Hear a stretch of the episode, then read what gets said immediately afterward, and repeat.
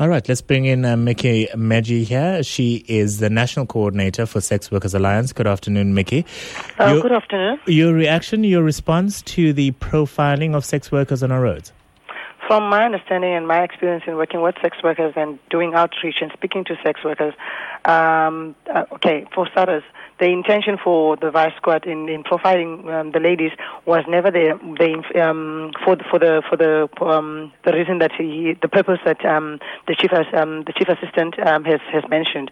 But for starters, the ladies were told in the road that they were going to be exposed, which I feel is legal exposure because under in, under no circumstance under anything. I mean, if you even if you are arresting someone, it, it should be confidential between the the authorities and that person. So if, if you are going to expose a person, you take pictures of them without their authority authority or their consent, and it's to- then it's totally illegal. In your view, then, uh, what this process is doing is encroaching on some of the human rights of these ladies. Yes, totally.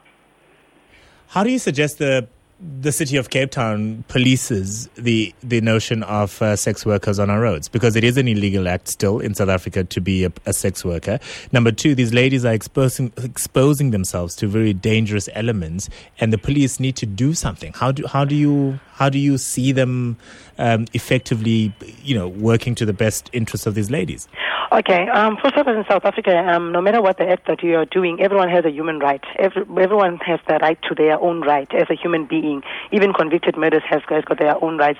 So the, the the issue of them saying the ladies are exposing themselves to dangerous um, um, or like exploiting themselves, the police are not doing anything. There was an incident. There was an incident whereby a sex worker was raped, went to the police station and reported the the, uh, the case, and she was told to go to the hospital, to go to the hospital herself and get tested because they knew that she was a sex worker.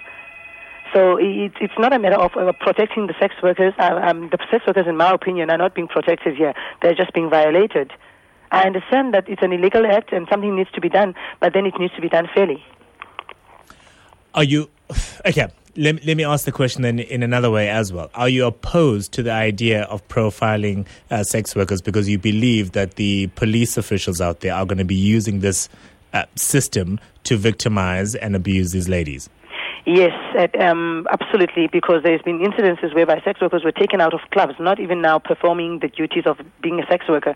I mean, even if you, you were found and you were fined before, and then now if you go to a club, you still have the right to go in club and, and, and enjoy yourself or go and buy bread down the road. But what has happened recently is that people that have been profiled, when they walk down the street to buy bread, they, they're being arrested. even in clubs, the police will just come in and arrest them because they they know who they are.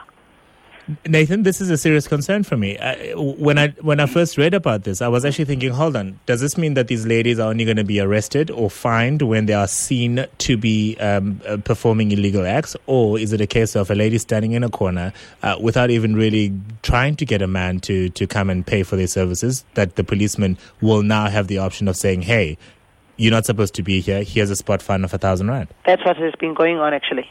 Nathan? That's what has been going on. Okay. Yes, I, I can only speak for the, the personnel um, of the vice, of the vice unit. Um, the, the manner that, that we work, as, as we, we respect um, any person, whether it be a vagrant outside there. And um, these ladies um, are handled uh, with the utmost respect.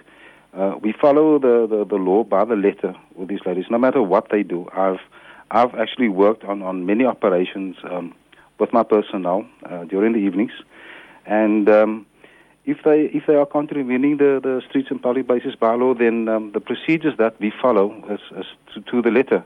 Um, we don't arrest the people unnecessarily. Uh, there is procedures that we follow uh, before we even approach a lady. We make 110% uh, sure that that person is is uh, performing acts of solicitation um, out in the streets. We just don't go up to anybody standing um, on a street corner because they might be coming from a function.